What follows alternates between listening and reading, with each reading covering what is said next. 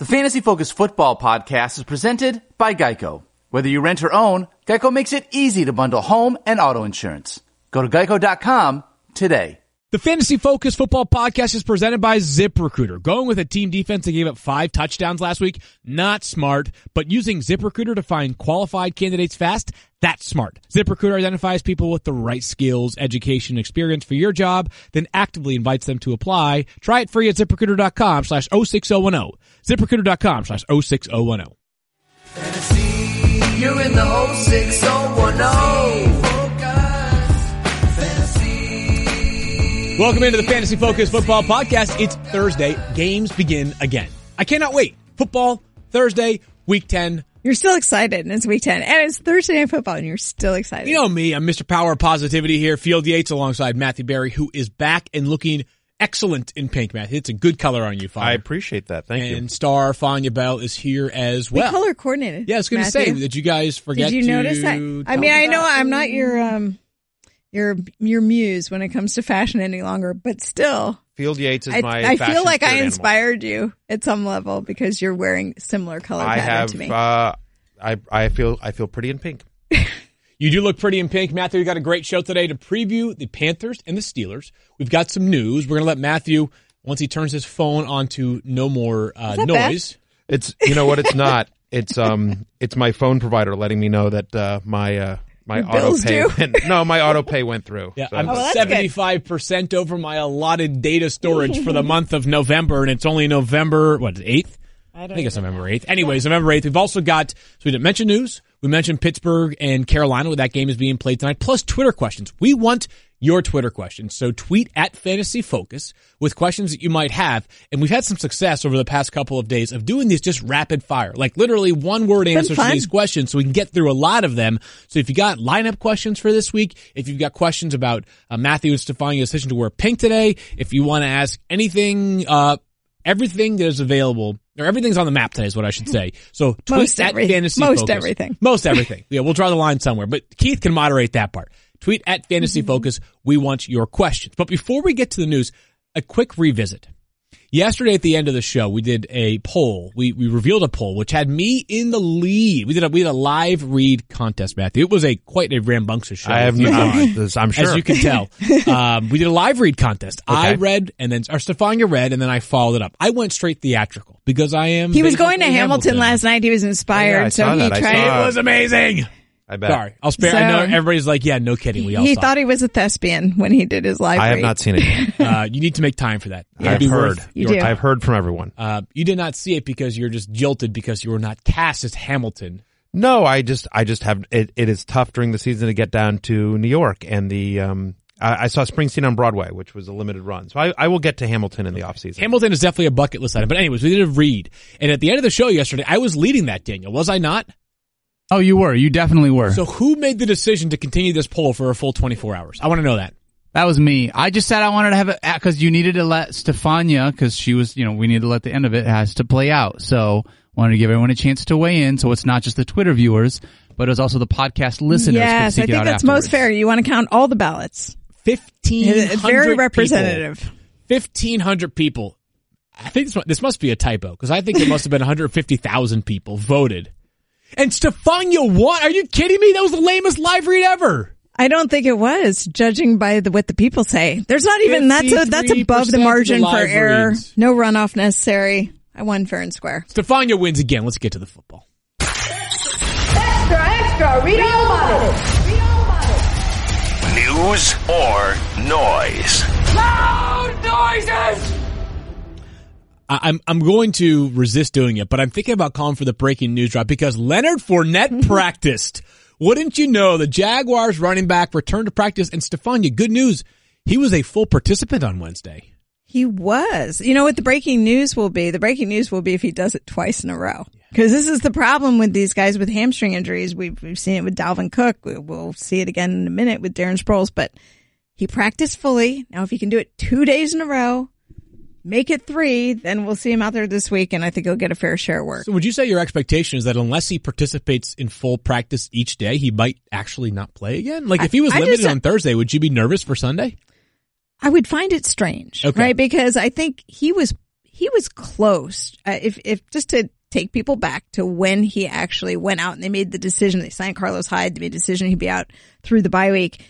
He had gone into a game and played, but he said it was really when he tried to get into that high gear. We've heard this from a couple of different guys. He tries to get to over 80% and he would feel a catch and he kept feeling that and it was problematic. And so he was operating at pretty close to a high level, and I think they just wanted the extra rest. If they were still limiting him now, yeah, I'd be concerned. So here is what's interesting with Leonard Fournette is let's presume he plays on Sunday. TJ Yeldon, for fantasy purposes, was just fine when Leonard Fournette was out. But you've got Carlos Hyde in the mix as well. In a normal week, a fully healthy Leonard Fournette in what I would consider a fairly neutral matchup. I don't consider this as like the Colts is not a team that I feel like he's going to stampede over. I also don't view them as a team that scares me in the way that if Leonard Fournette was playing his own defense, it might scare me. so all things being considered, I would normally have him healthy, top 10 running back and probably pretty easily. And yet for this week's rankings, when they came out, they came out, uh, I believe Tuesday morning. So a couple of days ago, Leonard Fournette checked in at 16 in the consensus ranks, which actually happens to be where I have him as well. Matthew, you're a little bit higher on him, and Stephania uh, is I'm around there somewhere. Uh, 15. I'm sorry, you have him at 20, so you're a little bit lower Yeah. on Leonard Fournette. I am ranking him there, and the reason, like, so again, that just uh, there is a bit of a calculation involved that hey, Carlos Hyde might see Right. five to seven. TJ. Yeldon's not going away. TJ Yeldon could stay, could Yeah. still play a little bit. So I guess what the question that I am curious about is whether Leonard Fournette can ever become an RB1 at any point this season for a prolonged. I'm not saying like have one game of RB1 status, but Matthew, I don't know that we're ever going to see consecutive or three or four weeks in a row where we're saying, yep, Leonard Fournette, top 10 running back, set it and forget it. Uh, see, I, I, I guess I disagree there. Okay. I, I, I think Carlos Hyde and TJ Yeldon are merely depth. I think the point of having somebody like Leonard Fournette is just to is to wear a defense down. Like he's not a part time player. Like the the way he's built, the way they've used him. I mean, you think about 2017, where he had the sixth most yards per carry in the fourth quarter, the fifth most rushing yards in the fourth quarter. I mean, he, he's somebody that, in order to use him effectively, he needs 20 to 25 touches in a game. Like you need to wear down a defense. He's not somebody that you rotate in or out. And so my belief is that Hyde, who certainly didn't impress in his one Jaguar, I mean, no one in the Jaguars did in that particular game, but, uh, yeah, I mean, I, I ranked him 12th. Colts are 19th against the run over the last four weeks here. I, I I'm, if Leonard Fournette is healthy, he's in my lineup. He's out there, and I can't imagine having Yeldon or Hyde as anything other than handcuffs at this point. I just, Yeah, I'm I don't, little- I don't see them going to some sort of committee here. I just don't. I think I do. I just again, you you trade away a fifth round pick for Carlos Hyde to play one week and then be relegated to a backup role. But I Uh, don't that's, think- I think. If, if I may, sorry, go ahead, finish your. Oh, sentence. go ahead. Yeah, you go.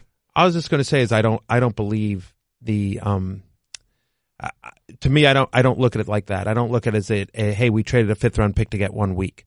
I think there are and Stephania can speak better to this than I can. I think there are serious concerns about the long term health of Leonard Fournette. He's somebody that was banged up in college, who was banged up last year, who gets banged up this year. Mm. This is a team at the time that they made the trade had Super Bowl aspirations and with Corey Grant out for the year as well, TJ Yeldon who's battled injuries all season long. So I think this was much more about depth for candidly not a high price. I don't think a fifth hmm. round pick for a player of Carlos Hyde's talent is that much to ask for. So I think the thought was that if we lose Fournette again, we have a talented running back to take his place. But I don't think this is a this is the idea. They have never under Doug Marrone, they have never operated in a committee format. Yeah. I, I guess I see it differently. I think that Carlos Hyde is more talented than any other backup running back they've ever had. I think that even though Leonard Fournette is slated to return this weekend, it would not surprise me to see Carlos Hyde on the field for 12 or so snaps. Let's move forward to Cameron Meredith because news broke this morning that the Saints are placing Meredith on injured reserve happens to dovetail with the fact that they decided to sign Dez Bryant, who is now in the building today. Stephania, you and I mentioned this yesterday, the idea that like maybe something's not right in the world of Cameron Meredith. That low snap count might not just be because, hey, he's not picking up the offense. He doesn't have a rhythm with Drew Brees. People, I don't want to say they forget this, but remind them this was not your run of the mill knee injury he suffered last preseason. It wasn't. It was a multi-ligament knee injury, which they're always harder to come back from. Uh, there, we, we were a little suspicious about how he would work out in New Orleans because the Chicago Bears were clearly ready to give him up and they had had him there. So they knew the injury, the situation, what they were dealing with. And I think the Saints thought he could be useful in a particular role. Um, but that role's been extremely limited. We've seen him uh, limited in practice. Uh, we don't know if there was some kind of, I don't know if the word setback or something else that came up, but some, something has arisen that there are now reports that he will need some kind of knee scope, uh, and he's going on injured reserve. Like, he just wasn't able to contribute, I believe, at the level that they were hoping for. And so now they've got somebody who is ready to contribute, who should have fresh legs in Dez Bryant. And Cameron Meredith goes on injured reserve. And, and credit to you. You, you called this yesterday. You saw that when we were talking about Dez signing them, you're like, maybe this is a signal that Meredith is just not, it's, he's just not going to, or maybe he's going to end up being placed on injured reserve. I hope, and again, I'm not trying to put myself, put uh, the cart before the horse here, and I'm certainly not a medical expert. Defining it is that I hope we see Cam Meredith back on the football field next year. And I'm not saying, I'm not suggesting that he won't be, but it's just, you know, when you've dealt with major knee injuries now for, this is like 16 months in a row, you, you know, at some point you have to be honest with, you know, the, the, the percentage. I just hope Cameron Meredith has a chance to revert to form. But Matthew, you did not have It a chance yet. It is worth noting the Bears did not re-sign him. Yeah, they they Yeah. they put an original round tender on him, which meant that if they were going to keep him, it was going to be for minimal money with very little risk. Yesterday was the Dez Bryant news, which took place during the show. Uh, to give you the chance to kind of empty the vault here, Matthew, what was your reaction? I know I saw some of it on Twitter that maybe you are less interested, and I apologize if I missed it on the TV show as well. But Nope. what might be your thoughts about the viability of adding Dez Bryant right away? None. I, I I Not don't- interested. people you know when i tweeted that out and people uh, on twitter were you know very a lot of dez truthers out there which i I'm stunned. I- which I'm stunned. look, i mean I, i, I mean just that sarcastically. look he's going to be on the field with drew brees good things can happen right i mean first ballot hall of famer you know guy who's playing at the top of his game still you know one of the most accurate quarterbacks in nfl history i don't believe dez bryant has anything left based on what i saw last year I think there's a reason Dallas didn't bring him back. I think there's a reason why he didn't have a job until week 10. So you think about, okay, so what does he do in this offense? So first off, just, um, just real quickly about the Saints, right? So they're fourth lowest in the NFL in terms of three or more wide receivers on the field, right? They run the, the, the fourth least three wide, wide receiver sets. They're the fifth highest run percentage in the NFL so far this season. They're 21st in red zone pass percentage. One of the arguments for Dez is like, oh, well, he'll win 50-50 balls. He'll be a great red zone target. And I don't disagree with that.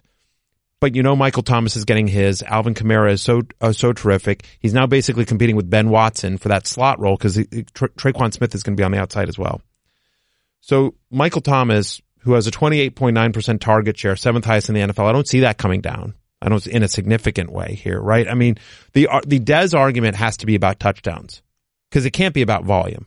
Yeah, I, you know, I mean, like it's it's not a team that runs a lot of three wide receiver sets. It's not a team that throws a ton. Again, fifth highest run percentage in the NFL this year.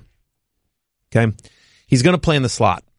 Is the, is the expectation? You think, yeah. Well, Yeah. That's the ex- well, we don't know. I mean, uh, this is but the expectation is he plays in the slot. Okay, under twelve percent of his career receptions come from the slot. This is not where he normally plays. So he's basically he's trying to learn a new position with a new quarterback and a new offense on a runaway train because we're in the middle of the season, right? So he signs, uh, you know, the, the, um, the, the Saints. Okay. So just let's talk about fantasy for one second, right? So we're in week 10. You're not playing him this week, obviously. He's just signing today. He's officially signing today. Yep. You're certainly not starting him in week 11. You need to see something first, right? I mean, I, I you can't, could im- start him in week 11. You if he plays could, well but- in week 10, you would start him in week 11. but he's not, he's not going to play. He's, if he's signing today, you think he, might plays play. Sunday? Uh, Sean Payton said he might play on Sunday. Yeah. Okay, then sure, sure. I guess you if you saw something this week, I think it's unlikely. Right. Here's what here's what I would say. I think the best case scenario. I think the best case scenario for Dez Bryant is that he's the number three pass catcher after Michael Thomas and Alvin Kamara. I don't think anyone doubts that, right? Well, the number three pass catcher for the Saints over the last three seasons averages 11.8 fantasy points per game. That would be wide receiver 38. this season. Now, personally, I think Tre'Quan Smith has more upside here. I think he's going to be competing with Ben Watson as well. I think he's probably somewhere between the fourth and fifth option on this offense here. And that's assuming he has something left, which I'm not convinced he does. And so could he catch three touchdowns between now and the end of the season? Sure. If you're on the field with Drew Brees, that can happen. But in terms of when that comes, in terms of consistent fantasy production, I think he's a much bigger name. Give me Tre'Quan Smith for the rest of the season over Dez Bryant all day, every day. Sam Darnold was uh, playing okay. I know Jets fans are going to say, "There's no way you think he's playing okay. He's been playing terrible." Well, I defy you to name one above average pass catcher that he has thrown the football to right now. The answer is there are very few of them. But now Sam Darnold is injured himself, Stefan. He was in a walking boot when the Jets opened up practice on Wednesday. What do we know there? He was. Well, they're calling it a foot strain, which really doesn't mean much of anything. Um, it's very nonspecific. And, uh, Darnold spoke with reporters yesterday. He didn't have much to say about the injury. Couldn't really tell you exactly when it happened. Just said you get beat up and dinged up in the course of a game. And then, um, it sounded like there was some persistent discomfort. And so he had it evaluated. Now he's going through, um, he called it protocol, but basically meaning like tr- evaluation, treatment, whatever the medical staff tells him he needs to do. Now the reports are that he is likely out this week. Um, Todd Bowles not willing to commit to him being ruled out just yet, at least as of yesterday afternoon and evening. We'll see what happens today, but it sounds like you will not have Sam Darnold this week and then the team goes on a bye. So this doesn't have the feeling of something serious. It sounds like it maybe could be a one week injury, but you never know. Uh, foot problems can sometimes be more problematic than they initially appear. So it's something to be aware of. The Jets don't have a single wide receiver in the top 50 in terms of points scored so far this season at the position. Ow. The highest one is Robby Anderson, who is right around 60. Here are some of the players that have more fantasy points than the Jets' top wide receiver. Courtland Sutton, who was a backup until last week. Jakeem Grant, who some people may not even know which team he plays for. He plays for the for the Dolphins, by the way. Jordan Nelson, He had one been- big play, basically. Right, but exactly. Jordan Nelson, who has not been good for the for the Raiders so far this year. Like there are so many players that have had disappointing seasons.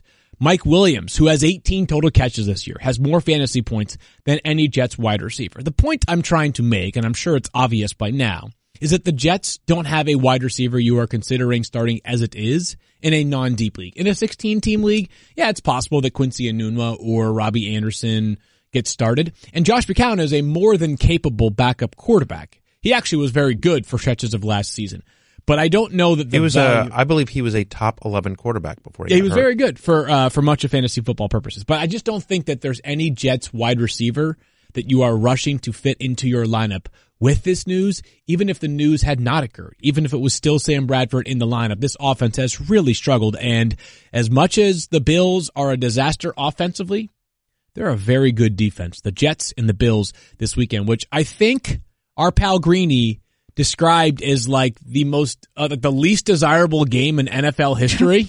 now he also noted he's, he's, He's not watching known it for start to finish it. hyperbole and Well, he said, I'll I'll pull up the tweet because it was like, not only is it, you know, he says, I am going to, uh, let me just pull this up for accuracy's sake. Uh, the Jets without Darnold versus the Bills without Allen might be the least, least interesting game in NFL history, and yet I will watch every snap. I can't decide if I'm proud of that or ashamed. Uh, that's, of course, lifelong green, uh, Jets fan. Greeny there weighing in. So yeah, I would just say this is the news of Sam Darnold is not encouraging because um, he's the centerpiece of their franchise going forward. I don't know that it carries a ton of fantasy relevance for this week, especially with the likelihood, as Stephania outlined, this is not a major injury. They have a bye in week 11. We should see him in week 12. Uh, Darren Sproles was set to play, according to us, but don't shoot the messenger because that was according to Doug Pederson, who told us, meaning the general public. I think that was legitimately what he thought. Yes. Until And yesterday. Not good news, Stephania, is Adam Schefter has reported a setback for Darren Sproles. Yeah, injured his hamstring. So back to full practices. That was, that was the hope. That was the anticipation. But Darren Sproles suffered a hamstring injury in practice or a setback with his injured hamstring, I should say. And now, um, according to Adam Schefter, uh, it does not look like he will play in week 10. I just want to point out there is a pattern here. Look at if we have seen it before. We ju- we we just uh we're talking about it with Leonard Fournette, Dalvin Cook, Darren Sproles. Yep. These hamstring injuries, it it is a one of the biggest challenges for the medical staffs with with these players because you come back, you try to do more. The only way to test the health of your hamstring is to push it. They go out, they push it, then they have a setback and all of a sudden the timeline that they've been hoping for is no longer viable. I also would point out Darren Sproles coming off an ACL reconstruction last year. And we talked about how these soft tissue injuries are more prevalent when they're coming off this kind of surgery. I think that's the case here. I, I feel really badly for him, Field, and I'll tell Yeah. you why. Last year when he tore his ACL, you know, he broke his forearm at the Same same play, time. yeah. Same play, same time. So he, last year might have been his last year, but then it ends like that. So he makes all this effort, does all this rehab, has m- multiple surgeries between his knee and his forearm to be able to come back, and then has a hamstring injury in week two in practice that's now kept him out all the way through week 10. It's, it's and who knows how much further it goes. So I, I just feel for him because guys don't want to go out like that. They want to like finish on their terms and I just He- don't know what lies the- ahead for him. What I will describe as the Herculean effort to come back this season Right. after both of those injuries for one more shot. And I know that he was a part of the Eagles when they won the Super Bowl last year, but any player that was not on the field or not active for the game will tell you that it's different. You feel bad for Darren Sproles, one of the great players to watch uh, for the past decade plus. I know this sounds. I mean, uh, it's not. It's bad news, right? Like no one wants to see Darren Sproles uh, suffer a setback. For fantasy purposes and for the purposes of Wendell Smallwood, I think he actually stands to benefit the most here because with Darren Sproles return to this Eagles backfield, you went from a crowded three man roulette to a much more crowded four man roulette. Uh, Wendell Smallwood has seemingly kind of broken off a little bit from Corey Clement over the past couple of weeks with some Josh Adams mixed in. We had a thoughtful conversation about Smallwood's value yesterday, and I think that Smallwood sees his, um, so the confidence in Smallwood as a low end flex play, um, especially in deeper leagues, I would say rises with this news, Matthew, as opposed to having to sort through four separate backs that could all play on Sunday.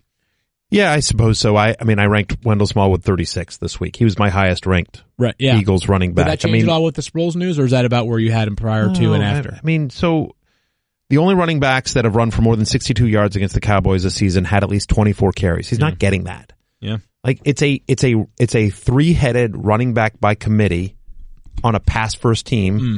against a Cowboys team that's 13th against the run over the last 4 weeks. And I know Dion Dion Lewis had a nice game on Monday night against them and they're traveling on a short week, so I get it. And could you see Wendell Smallwood get into the end zone because he's on the field during that package when they're in the red zone? Sure. You know, in that drive seems like they've been switching off drives. Sure. You know, it'll be interesting to see what happens with Josh Adams, uh, after, you know, sort of his usage before the bye. But I, I, to me, any Eagles running back is a desperation play and nothing more than that. Because again, th- that offense is pass first and there's, it's a three headed monster and it's not a great matchup. Yeah, not a great matchup. We'll see whether or not Wendell Smallwood uh, seizes that job anymore. But you're probably right that this is a timeshare and it will remain a timeshare. And if Darren Sproles returns in a week or two, then it becomes even more of a timeshare. Uh, we got news yesterday, Stephania, and I'm not like we'll we'll get into the fantasy relevance afterwards, but this is more sort of like the general wellness of football uh, interest here first. The Dolphins were fined as an organization thirty thousand dollars, and Adam Gase was fined fifteen thousand dollars. But could you get into the specifics of why they were fined? And it all ties back to that Ryan Tannehill injury situation. Right. And it's the injury reporting. And, and I get asked about this a lot. You know, why, why did they do it? Why did they care? And, and the NFL made a decision to have these injury reports because they wanted to make sure that this information is universally distributed at the same time so that there would not be people trying to seek other means of finding out who was injured, et cetera. And the problem for the NFL when they did this investigation because it was goes back to you mentioned Ryan Tannehill when he did not play in in mid October. I think it, I, it was week six. Uh, was that on Thursday of that week, Ryan Tannehill had been listed as a full participant in practice. On Friday, he was limited in practice, then questionable. And I'll explain to you why this was a problem. On Thursday, it turns out Brock Osweiler took some first team reps, so Ryan Tannehill did not, in fact, take full repetitions. He should have been listed as limited. Had he been listed as limited, the media who covers the team would have had a chance to ask Coach Adam Gase about Tannehill's status on Friday. Since he was listed as full, there was nothing to ask. And on Friday, when they spoke with Adam Gase, it was before Friday's injury report, which listed Tannehill as limited and deemed him questionable for Sunday. It was before that report came out. So no one got a chance to ask anything. And that was the big mystery. And as you recall on that Sunday morning, everybody was like, where did this come from? There was all this buzz. There was this chatter. Um, there was concern about whether Tannehill would play. And I think, you know, to be fair to the Dolphins on one side and, and why the fine focuses on the injury report, if a player is questionable, they're, even if they say, well, we wanted him to come in and warm up, even if they thought he might not play, there's still an opportunity to bring that player in on Sunday and have him get a chance to show, yeah, I'm healthy enough to go, even if they think he might not. Yep. But the one thing they can't do is definitively, when there's zero question about who's taking reps, to list that incorrectly. So that for your explanation is why the fine uh, was listed there. And let me tell you, I talked to some people, different teams around the league. Every team pays attention when one team gets fined. And what you see is very diligent injury reporting in the subsequent weeks. Very diligent. Player doesn't take 74 players from the one Packers rep, are injured and this week, all of right? a sudden, and I did see that. I saw a little bump in some of the, you know, everybody's being really careful, and I think it's a good reminder. It's like just list them as they're supposed to be listed. Right. And we don't know when Ryan Tannehill will, will return. But for now, like, I don't think anybody's making plans for Ryan Tannehill in fantasy football. And I think it's fair to say we haven't seen any tangible impact with Tannehill on the field versus Brock Osweiler. I do it wanna- like it's sort of stayed status quo. I do want to talk a little bit about his injury because that just came out as well. That Adam Gase revealed he was dealing with a capsular injury, and people are like, "Hmm, what's that?" Um, first, I would direct you if you want a lot more detail. Cameron Wolfe, who covers the Dolphins for us, um, I actually t- spoke with him, and he did an article that just posted on ESPN.com this morning talking about the specifics of the injury and what it means for Tannehill going forward. But the bottom line is the capsule is fibrous tissue around the shoulder joint. Tannehill got hit when his arm was backwards when he was going into his throwing motion. It's one of the most vulnerable times for a quarterback in terms of their shoulder. And you've seen people dislocate this way. You can get soft tissue trauma. So it's a soft tissue injury. The problem is that if there's a tear in the capsule, you just don't know how well it's going to heal. Has a chance to heal. But if it continues to be painful, makes throwing difficult, he can't throw effectively or accurately, then he can't play the position. And as of right now, Tannehill's reportedly throwing inside with the medical staff, but no one has seen him throw. He spoke with reporters for the first time yesterday since the injury and talked about the fact that he was still having pain, discomfort. He knows it's going to be painful all year, but they are targeting a week 12 return for him. And I would say yesterday, he, they noted that he would could was only uh, was not able to do as much as they hoped. So already a little bit of a setback. I'm really skeptical on that Week 12 return. I'm just going to quickly pull up some of the Dolphins pass catchers and how things have fared game log wise and just note that again, no, Albert Wilson obviously on injured reserve, but Danny Amendola has actually seen an uptick in overall production, right? He's been better with Brock Osweiler under center. Now maybe that's just more of him getting integrated and having to play more into this offense, but 13.9, 20.4, 14.4, 9.7 points in the four games that Brock Osweiler has started. Kenny Stills has obviously been banged up, so it's hard to gather too much off of this, but you know, he's been pretty quiet, I would say, as a whole this season. So my point is really this, is that it's an important story from the NFL general wellness standpoint, but not a ton of fantasy impact with either player uh, under center. You know where I think it'll be important though is at the end of this year. Ryan Tannehill, who had his ACL reconstructed, so he didn't play last year. Yeah. You know, he was hurt at the They end of the year before. Didn't play last year. Now this, I, I'm, I'm sure internally he's putting some pressure on himself to get back. He wants to get back. But if you're a thrower and that's how you're evaluated, if you come back and perform poorly, that doesn't help you either. If you don't come back, then people are like, Hey, here's a guy who hasn't been able to play for the better part of two years. It's, it's definitely a tough situation. And I'm sure we'll be talking about it at the end of the year. I have only 15 seconds to tell you about Sport Clips haircuts. Go. Sports on TV, original MVP haircut experience, and online check-in means you don't have to think about where to get your haircut ever again. Claim your spot today at sportclips.com slash check-in. Easy breezy right there. Time now for a game preview. Game preview. All right, Thursday night football. This is one of the better Thursday night games we have all season. The Panthers travel to Pittsburgh to take on the Steelers. And it's weird. Um, I shouldn't say it's weird, but I would just come out and say it. Teams that generally speaking, we don't have a lot of questions with when it comes to setting our fantasy lineups. That's right. Cam Newton, right inside that top five, as he is Having every a single great week. year. Yeah, I mean, you could make the as, as Kyle year. posits in a question, or maybe it was Daniel who thought of this, but like, could you make the argument as him as the quarterback one for the rest of the year? I don't mean like a quarterback one, as in like the top fantasy quarterback for the rest of the year. To me, off the top of my head, given that there are teams that have yet to play on a bye, like because Patrick Mahomes is a bye and you have one less week of utility, you could make the case that Cam will be your top choice for the rest of the season. Look at Cam's upcoming schedule. It's great. You got So good. At Pittsburgh, at Detroit, Seattle at home, but then it gets really juicy. Tampa Bay in Tampa Bay, at Cleveland, home to New Orleans, home to Atlanta, at New Orleans. That fantasy playoff is money Yeah. in the bank. Cam's going to win a lot of people their leagues this year. Yeah, I think so as well. That last four games, which would be the default weeks in ESPN playoffs. Again, at Tampa Bay, at Cleveland, against New Orleans, at Atlanta. I'm sorry, home to Atlanta, at New Orleans. So I made it, I said four, five weeks. Five Yeah. great weeks right there for Cam Newton coming up. Christian McCaffrey also deserves to be in your set it and forget it category Yep. every single week. The only thing that I will note is the Steelers have been one of the best defenses in terms of containing opposing running backs in fantasy football so far this season. As a matter of fact, as I pull up the page that I am looking for right now, uh, the Steelers rank, you may have Well, something the- more recent, but uh, for the full season, the Steelers have allowed just 17 points per game to opposing running backs, second to only the Chicago Bears. Any concerns at all for Christian McCaffrey tonight? Not to dro- not to move him out of the lineup, but are you like if you get 12 points tonight from Christian McCaffrey or 15, are you going to say you know something? I'm okay with it. Yeah, I mean, you know, he, he's so versatile and they use him in such a variety of ways that I, I don't, I think he's sort of matchup proof. But the Steelers are the number one run defense over the last four weeks. I mean, you know, and, and, you know, to your point, right? I mean, they're allowing under 89 rushing yards per game so far this season. They're allowing opponents to complete under 70% of passes when targeting running backs, fifth lowest in the NFL.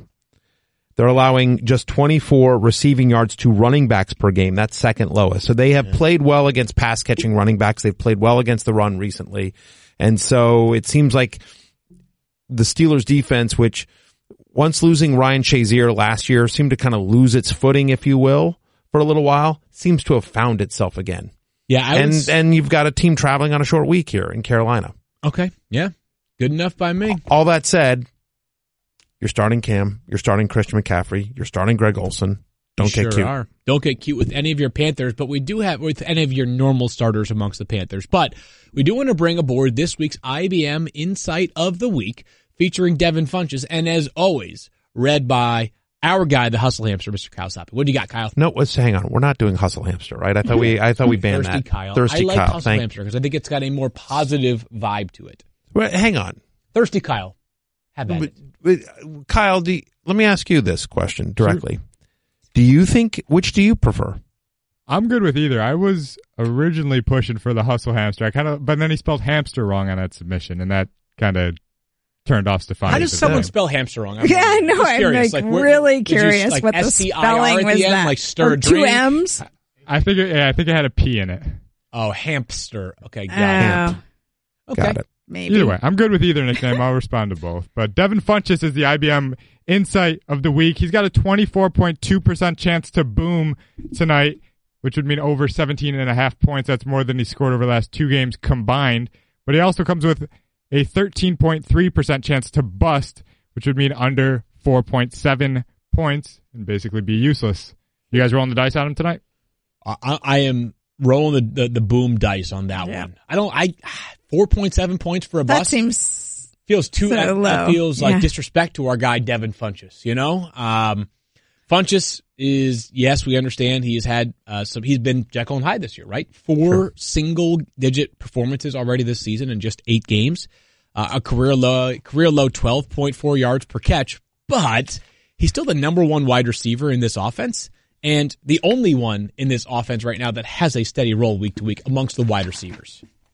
Well, he's got a 21.9% target share. Yep. 21st among wide receivers. I rank him 21st this week. Field, Think about the Steelers that allow the fifth most deep completions per game this season. That's been one of the places where they're vulnerable is the deep ball. And so Funchess, who since Torrey Smith has been out, leads the Panthers in air yards per target. So I think they'll take a couple of deep shots. His target share has certainly gone down with Greg Olsen out. And, you know, one of the calling cards that he had coming into the season was his sort of red zone prowess. He's a big guy.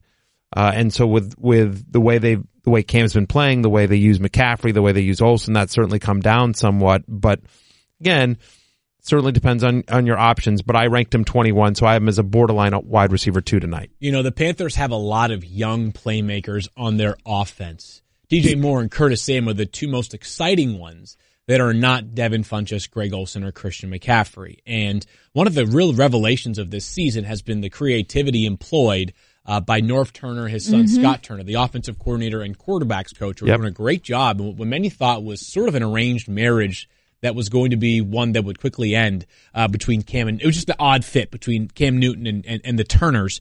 It's been anything but that. They have been terrific for each other. That I'm- being said, they like, they I, have I don't, there is not, there's not an award to the best of my knowledge for coordinator of the year, Hmm. but if there were, Norv Turner would have to be on the short list. Sure, he's been really, really good this year, and it's been just really fun to watch because I, you know, Cam's one of the most uniquely gifted athletes any sport of my lifetime. I truly believe that he's just he's just physically in the one percent, right? Um, but the point I was getting to is they have so many Panthers. I don't call them.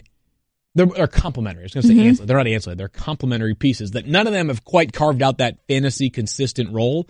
But I think tonight will be a good opportunity for people that aren't familiar with Curtis Samuel and DJ Moore and others on the NFL level to see them all in action. My one hope is like, don't vulture Christian McCaffrey with Yeah. Alex Armah, who was a defensive end in college. Oh my gosh. We That can all agree on that much. Uh, let's take a quick Cost break. me a game last week. That vulture. You don't sound salty about it. No. We're going to come right back after this. Fantasy, you're in the whole 6010. Focus. Fantasy, fantasy focus. All right, guys, and now it is time for another edition of the ZipRecruiter Smartest Fan of the Week. This is Kevin, ZipRecruiter's smartest fan of the week. And if you guys are ever in San Diego and looking for a co-host to bring your mediocre fantasy advice down to flat out awful, unusable advice, hit me up. Now, back to the show. Hired. You're hired. Thank you for that. Well, mostly because we're talking about San Diego. Like, do we get to go there? We can go there. Yeah. Okay. Um, there's really no perfect way to segue to this other than to note that we're playing with heavy hearts today during the podcast. Uh, if you watch fantasy football now or Sports Center or NFL Live, First Take, Golden Flamingo, you name it, a lot of programming in ESPN. Um, you have seen the work. You may not have known it was his work, but Carlos Mejia, who was a director at ESPN, uh, who's been with the company for quite some time, joined the studio directing team nearly a decade ago in 2009, died suddenly on Tuesday night. Uh, good friend. He worked. I mean, we were talking about someone that we worked with days before. He's worked on the fantasy show. He he directed pretty much every episode of Fantasy Football Now for each of the last two years, and and many before that. But he was he was our primary director for the last two years on Fantasy Football Now. A great man who did unbelievable work here with us all over the company at ESPN, but far more importantly, And so kind. very kind. Just a kind person. Oh, what what a great picture you're Great seeing of picture him now. there. Carlos smiling. And Yeah. uh, more importantly, a loving father and husband, um, Mm-hmm. survived by his wife Diana and Carlos, his son, and Isabel, his daughter. Just crushing news. Um, the fragility of life is all too often oh, there's a nice reminded to family us. picture for you but all the to see. The beautiful Mejia family is there, and um, Our thoughts go out. Thoughts to go to the family. wife I and mean, kids. He's forty years old, two kids under the age of ten. yeah, Like, I don't know what you do that. I mean, it's just it's awful. It's it's awful for anyone, and it's awful for somebody that we uh, we cherished quite a bit, and that uh, we worked with, and that uh, and that we loved, and um, sometimes life sucks. we'll see you on the other side, Carlos. But know that we're thinking about him, honoring his family, praying for his family, and anybody who in any way was touched by Carlos. Just um, And many of you were. Even salt of you the earth. know You may it. not have realized it. That's Yeah. right, Stephania. His reach was much more than people may have noticed, but um, he's been remembered fondly over the past couple of days, and I know that that will not stop at any time soon. So we wanted to make sure that we sent our love to his family and uh, share a little bit about the Carlos experience that we got to have in our lives. We're grateful to have had him be a part of our life and be a small part of his life as well. Rest in peace. Um, really no easy way to spin right back into it, but to discuss the Thursday night football game, we have the Steelers who are hosting this game as well. Ben Roethlisberger, we had a conversation with Mike and Stephania earlier on this week. Uh, Mike and Stephania were more on the side of consider benching Ben. Matthew Really? and I were more on the side of considering him as a strong play this week at home. Really? They they okay. I, Well, that's, I just- that's surprising. Trust the ranks. Look, Wow. it's uh, yeah, Yeah, that's- we we had the conversation, no, so Okay. I'm not going to revisit it. But um, I part of it is just that there's a tier at the top that's Mm-hmm. really tough to decide between, you know, and and there are a number of good choices. And would I fault anyone for starting Roethlisberger? Absolutely not. So But about He's- there are other people I prefer. I'll just say this: he's he's on the love list. The love hate uh, love hate column will come out later today. Yep. He made the love list. Look, here's a guy that's averaging a league high 43 pass attempts per game. Okay. Right? Yep. I mean, he's you just sort of do the math here. Literally, no one throws the ball more times per game this year than Ben Roethlisberger. Panthers allow a touchdown on 5.7 percent of pass attempts this season, fifth highest.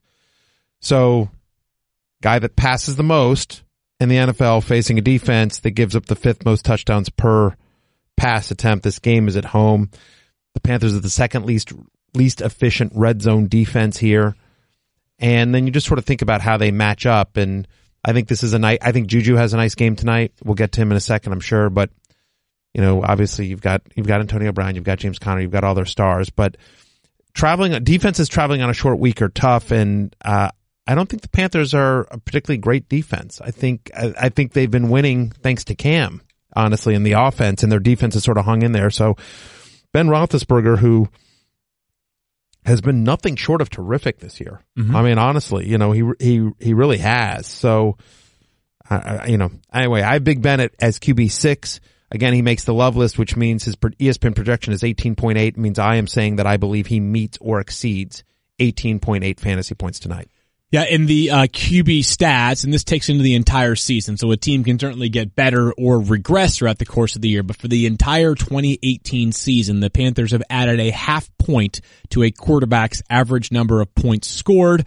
Uh, so far, or they're half point above the NFL average, I should say. So, uh, Ben Roethlisberger makes Matthews love. We'll find out tomorrow. Well, we'll find out tonight, I should say, just how that one ends up playing out. James Conner we have inside of our top five. Antonio Brown we have inside of our top five. I'm not really sure there's anything to belabor here with both of these players. Uh, James Conner has been unbelievable. He has the highest percentage of his team's carries this year. 79 plus percent of the Steelers carries this year have gone to James Conner. When they run it, you know who they are running it with. Matthew, you just mentioned though Juju Smith-Schuster, like The only thing I'll say here is if, and I don't know, did you guys talk about um, Le'Veon yesterday on the show? a little bit, but we have sort of gotten to the point where we've decided that like better to react when something happens Right. than to tell you, lead you down a wrong path by saying, yeah, like now's the time to, and obviously no one's do doing that or whatever. Right. Be- had some people that have sort of unearthed trade offers they would have made for James Conner or would have gotten James Conner in three months or two months ago Right. when obviously things are a lot different. I mean, it, it's it's been a uh, it's been a story that has changed consistently. The reporting has been um, all over the place, Yep. right? I mean, um, uh, from I mean, you know, and listen, starting with Le'Veon Bell himself, who you know tweeted very publicly that he would be there for opening week, and um, during the summer, and the you know the agent has changed his tune in terms of what he said, and you know in terms of what Le'Veon Bell has said to Jeremy Fowler on the record, and so it's a little bit all over the place. All that said, uh, we did this thing on the fantasy show on ESPN Plus. You can check it out, and we also shared it socially. But uh, through the first eight games of the year, James Conner is better than anything Le'Veon Bell has ever done through eight games of the first eight games of any season Le'Veon Bell has played in Yeah. you know, more touchdowns, more yards, more more missed tackles. Like pick a stat. Like I don't know. Forget everything other than just pure football. If you're the Pittsburgh Steelers, how do you go to a guy that candidly is probably an inferior option at the moment? How does a guy lose his job? again, I, I Right. I mean, we're de- we're dealing Well, with don't know. emotions and we're dealing Yeah, with don't people and or all that kind of stuff. All I'm just going to say is is that uh, James Conner was is the you know is the draft pick of the year. Right. So again, I, yeah, we, I don't think any, we don't have enough information or clarity, which Correct. is why we're just like, you know something, rather than tell you how they're I'm going, just- how they could do it or why they would do it. It's merely an We're opinion. just backing off. I'm just giving an opinion. That's Yeah. all I'm doing. Good opinion there. Uh, Juju Smith-Schuster also makes the love list this week. He's inside all of our top tens, uh, against the Carolina Panthers. Anything you want to add to the Juju narrative other than just you're starting him? Yeah, you're starting him. Okay. Bravo on that. Thank you The Steelers are I mean, I can give- you no, want Juju no, stats? I, I got Juju no, I don't. I was saying we don't need to belabor it when Juju. Smith-Schuster I mean, is awesome. honestly, like Seven catches for 78 yards this past, I- 72 yards this past the week. The one thing I'll say about Juju that I think is surprising to people leads the NFL in red zone targets among wide receivers. Pretty I don't think people I don't think people realize that, and so I know it's been a little bit quiet after that hot start, but uh, I do like him tonight. Yeah. He's just been awesome throughout much of the year. Even with a couple of less than stellar games, Juju still a must start. The Steelers are four and a half point favorites in this game tonight. They're playing at home. Pigskin pick'em time. The red hot hand of me says the Steelers win and cover. Wait, didn't we have the same amount of wins last week, Uh, I edge you out by one. I think Monday Night Oh. Football was what gave me the edge there. So eleven to ten. That's all right. Yeah, I won the live read. that's right. Um, I will take the Panthers. okay, Stefani says the Panthers cover. Matthew, what do you got? I got the Steelers covering. And how about I, you, I'm Daniel? taking the Steelers. here. I am also taking James Conner and the Steelers. There you have it. Stephania, the live read champion. Your time again. Tell us about 23andMe. That's right. Because it was so good yesterday. It I was going to really repeat good. it for you. Get theatrical, today. please. That's right. No, no, no. That's you did that. Okay. It lost you. That's true. So I'm just going to give people the information that they need. 23andMe is a DNA testing service that can offer insights into your ancestry, health, wellness, and traits. The 23andMe Health and Ancestry Service includes reports on how your DNA can influence your weight, sleep quality, caffeine intake, sense of taste, whether you're likely to be lactose intolerant, like Mike Clay, and more. It's easy to do. You simply spit into the tube provided in your 23andMe kit and your, mail your saliva sample back to the lab to be analyzed. You get sleep reports, where the deep sleep report tells you if you are more likely to be an especially deep sleeper. And the sleep movement report tells you how much you're likely to move during your sleep based on your DNA.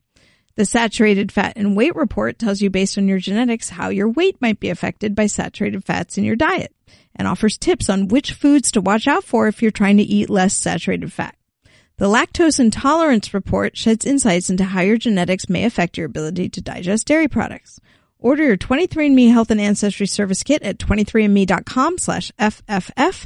That's the number 23, and me.com slash FFF. Bravo, Stephania. You always nail it. Daniel, what do you got? Yeah, I gotta jump in here real quick. Okay, do it. I didn't tell you guys about this in the pre-show meeting, but I got an email that I thought that I would read to you guys. Okay, please do. Oh, Dear Matthew Field, Stephania, and Secret Squirrel, it is that time of the year again. Ellipses. The time to continue. decoration time? yes. Dot dot dot. Uh, the time to continue our annual tradition of writing '80s style theme songs for the various members of our favorite podcast. oh Kit and Chip. This year's edition is all about Kyle Soppe. Yes. He's proven to be an invaluable member of the 060, and we're extremely grateful for the work he puts in to help make the show the informative, zany experience that it is. There were a lot of ways to go with this theme, but in the end, we picked a song about three young ducks and one very old, contractually obligated duck. Does that sound familiar? No, does not Yes, at all. I, I wonder Yeah. who. I wonder who's who. Anyway, a big congrats to Kyle on his engagement, and thanks as always to the 060 for the humoring and uh, for humoring our nonsense. Without further ado, please enjoy this aptly titled song, "Thirsty Kyle." Turning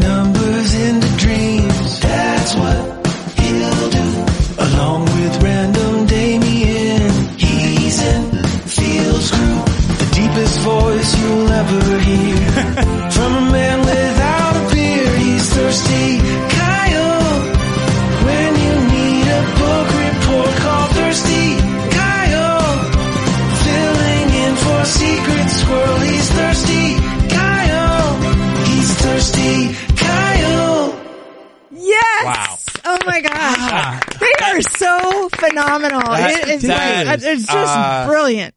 Brilliant. That literally might be the best one. That literally might be the best one. That, uh, so it's obviously it's uh, uh, Kit Chip. inspired by square pegs. I would say inspired by square pegs. Oh my Um, god! It reminds me of it. Just every time I hear one, it reminds me of Zoolander when they do the old montages from like '80s music. And like it just, it's so good. They're way too talented to be hanging oh out my with us. gosh, I know. Kip and Chip are Kit and Chip. Kit Kit Kit, Kit and, and Chip. Chip. Sorry, what did I say? Kip Kip. Kit Kit. Kit and Chip. That's what I meant to say. Sorry. And we met them in DC, and they were, They were as great. awesome as they Super were. nice They were guys. talented. Yeah. Super nice guys. Where can hey uh Do they have, like, a Secret Twitter Squirrel? Yeah, where's their something? Twitter? Where can people or what's like their website or something like that or something? Do they, have, have, a like, SoundCloud? iTunes stuff? Yeah. That's a great question. We'll find Uh, out. I'll I'll tell you what. I'll pull it up because I follow both of them here on on the old Twitter machine. While I'm doing that, why don't we do a quick rapid fire Twitter questions with not cool Keith, and I will inform everyone at the end of the show where they can find out more about Kit and Chip. All right, let's do it, Keith. What do you got here for us? Who is Hey. is not cool is not cool Keith the person who gets the next song? Or I don't think I deserve one of those. Twitter No, poll? I, I oh. agree. Twitter I poll. agree, but I'm Yeah. just curious if like at some point you run out of people to give songs to. Well, yes. Like that- don't you think At that point, then yes, because I think everyone else has one, right? Morocco Mole Gabe's going to get a I was song. gonna say, Right right, here gets soon. what about yeah, I mean Tarika. Tarika, Tarika yeah. get a song. Tarika. They could definitely do some like some sort of rendition Yeah. of "In My Feelings." Right. Sure. I wouldn't put it past them. or or just, you know, second songs for all of us. That I mean Yes. like that would Second be very songs would insulting. come They might- That would- Remix. they might go very to insulting. Karabell and Cockcroft before Oh. they get to Oh. uh, Bill, Bill Keith, you know what I mean? still hasn't have a. Oh yeah, Does he have one yet or no? Yeah, no. Bill's got Bill's got a theme song, so Okay. we're good with that. Okay, Yeah, maybe never Mina mind. Kimes Oh, actually. Mina Kimes. Yeah. she deserves one. Yeah. Yeah. Yeah. Okay, Got it. Um, Um, sure. I'm I'm I'm surprised uh he, they haven't eh, well, never mind. I'm going to go into the whole thing. Never mind. I, just go ahead. I'm just going to be quiet. Transitioning smoothly Yeah. to Twitter, um, Mr. Banks, Mr. M. Banks wants to know what's up with Stephania with the sleeves. Is it cold in the studio? Wow, everyone wants the gun show. No, it actually technically there's it's sleeveless, but it's real it's really sleeveless. So we're wearing a sweater. It's a over it. nice cardigan as It's well. a, well, it's meant to Uh, be worn. This is meant to be worn under something. You know, it's like go from office to evening, Right. office. And then Stephania takes it Evening- takes that uh, evenings the, the later. sweater off. Yeah. Stephania's got plans tonight, people. That's what By she's the way, me. when Yeah. you weren't here yesterday, one of the the ZipRecruiter fan of the week who won when, when they were talking his karaoke and and and band, they brought up Spice Girls and Beth Berry was going to be an honorary member along with me and do the uh, and yeah. I, I can't happening, recall the exact language, but that's who won fan of the week because they brought Beth into the karaoke and doing Spice Girls. it's happening, Maddie. It was Don't excellent. Uh, it's what is it? Uh, well, can you name a Spice Girl song? Can I name a Spice Girl song? Um, uh, I can pro- just give me a second. I can think of some of the lyrics right now, like um, Wannabe. Wannabe's Wanna their- be, if you want to be my Wanna lover. If you want to uh, be my lover. Right, Wannabe's their big Um, hit. That's the big one, yeah. Uh, dang Tell it. you what, I want, what I really, really in want. but I can't Tell think you of what the I want, songs. what I really, really want. Yeah, really what? Yeah, exactly. Is that Wannabe? I Yeah. believe that's Wannabe. Yes, yeah. All right, believe well, that's Be Wannabe. my lover. Yep. Never mind. So there you You go. guys keep going if you want. Um, I have you ask a question No, I about want- I my want a question. sleeves, and Yeah, I it want a goes question. way down to Um, Spice Girls. So. What do you got, Keith? All right, we'll go. We'll go to football here. Uh, Daniel Z wants to know Kenny Golladay or MVS for the rest of the season. Kenny Golladay. MVS. Oh, That surprised me, Matthew. Yeah. tricky It- for me, but I'd probably go with Golladay as much I- as I am liking MVS. Yeah. I will. May I tell you why? Sure. Um, look. First off, look at the Detroit schedule. It is absolutely brutal. Okay, so they're at Chicago this week, then home to Carolina, then they play Chicago again, then the Rams, then at Arizona, at Buffalo, home to Minnesota in Week 16. Like maybe the Rams, Rams, Arizona, and maybe Carolina. Like there's only three good matchups the rest of the way. Like Chicago twice, Minnesota, Buffalo. It's an offense that looks broken to me. Uh, Matthew Stafford looks broken to me.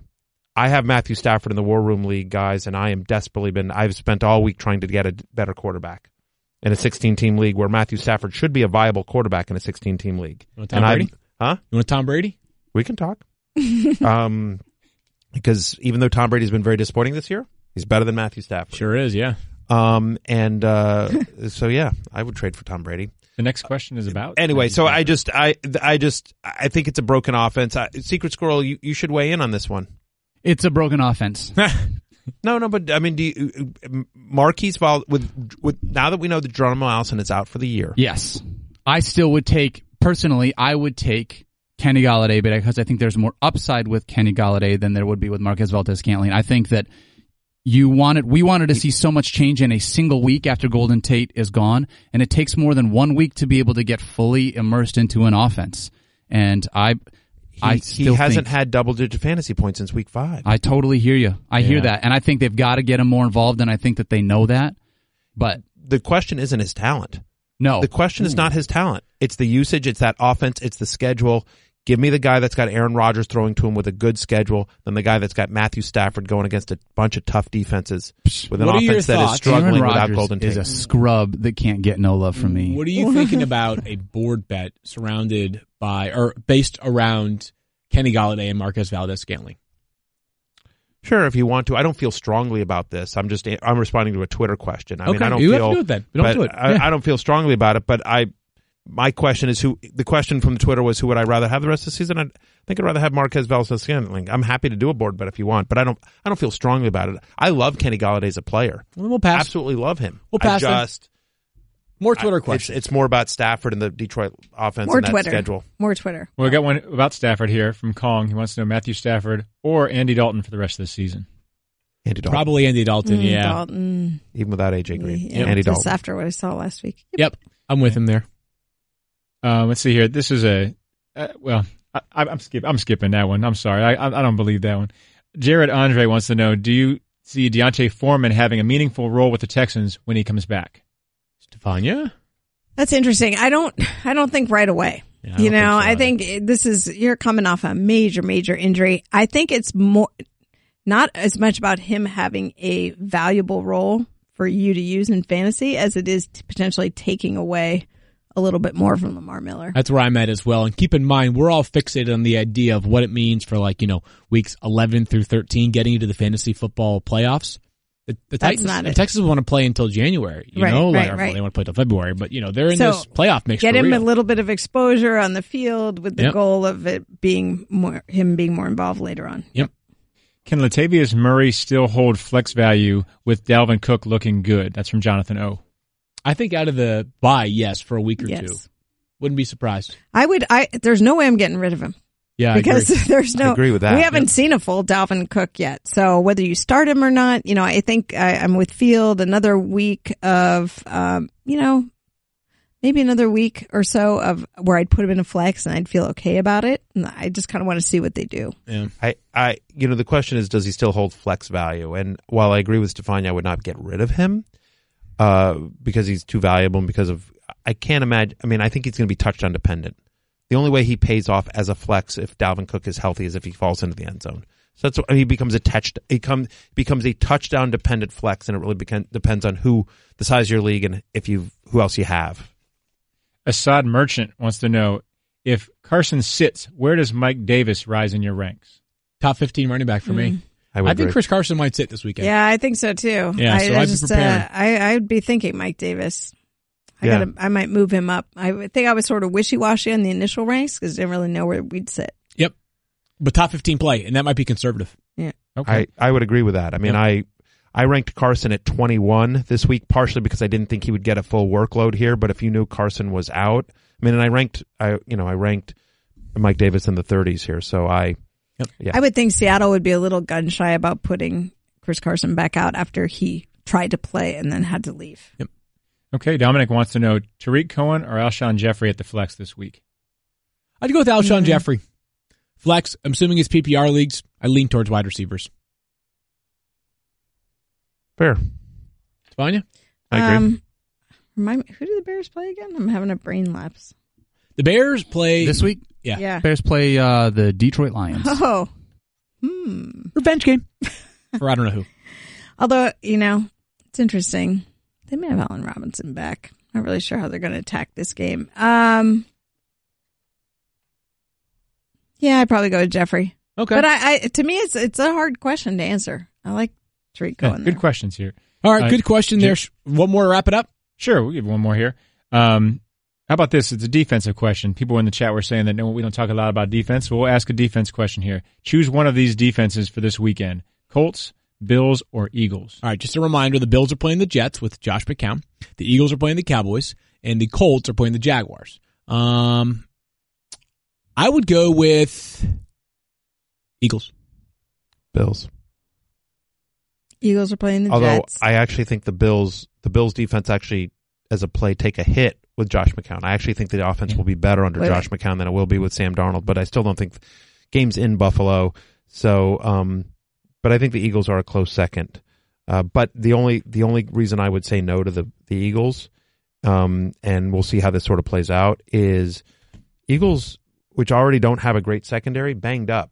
Yeah, I- they are. You know, Jalen Mills and uh, Corey Graham were both on the injury report yesterday. So, you know, if those guys, and not that they're great, but if the, I mean, you know, you know what I mean? Like if those guys, you know, so I actually, I mean, Amari Cooper makes the love list this week as well. So. All right, Daniel, what do you got from Kit and Chip before we say goodbye? It is at Kit underscore Karlson, K A R L S O N, and Okay. at Chip A R.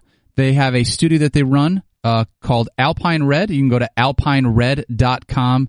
And again, a huge thank you for Thirsty Kyle's DuckTales theme song ish sort of pseudo thing. Pretty awesome, Wait, right was there. that? Wait, was it was Ducktales? I thought it was more Square Pegs. It was Ducktales. No, that was DuckTales. Why I it was that up uh, three young ducks and one very old contractually obligated duck. right. That makes a lot of sense. Bravo Then to that Kid actually Chip. makes a lot of sense. Huge now, thanks to them for their so much- contribution. They're I don't so good. Such and I good screwed that up for some reason. I thought that was like sort of like the Square Pegs theme. Am I insane? Did no one else hear hear? No, I, I, it was, there was here. I mean, Keith is also old like you, and he also felt like he heard it. No, I could definitely see where you're that's- going with that. Yeah. Uh, well done, Kit and Chip. Mad respect to you guys. we are back on great. Friday. You know the drill. We're previewing every single game. Enjoy Steelers Panthers tonight. We'll see you tomorrow. Uh, Love Hate is out later today. Check that out on ESPN.com. Peace out. You're an 06010. Never gonna hustle in case you didn't know. Matthew Berry, TMR. You, you, you, you guys go ahead. Give me grief for being on SportsCenter for 45 seconds. I think you could do better than me because I don't think you could. Jailbait, Field Yates. You, you're, you're, you're terrible at hashtag improv. At, at, at, at, at, at Field Yates. At Field Yates. Stephania Bell. Oh, don't let Berry convert you.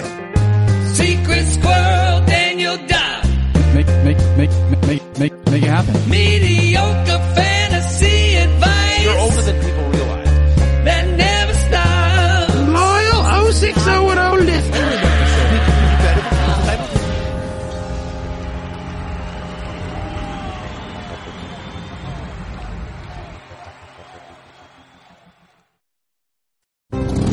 Geico knows there are many reasons why you ride. From the camaraderie of the other bikers, a band of brothers, always there for you, rain or shine, to the amazing savings you get with Geico on your motorcycle insurance and accessories coverage all year round. But for Bucky Hornhill, it was one reason in particular. It was my helmet hair. I was born with helmet hair. I've tried to cut it a bunch of times, even buzzing it, but it immediately just goes back to helmet hair. Geico Motorcycle. 15 minutes could save you 15% or more.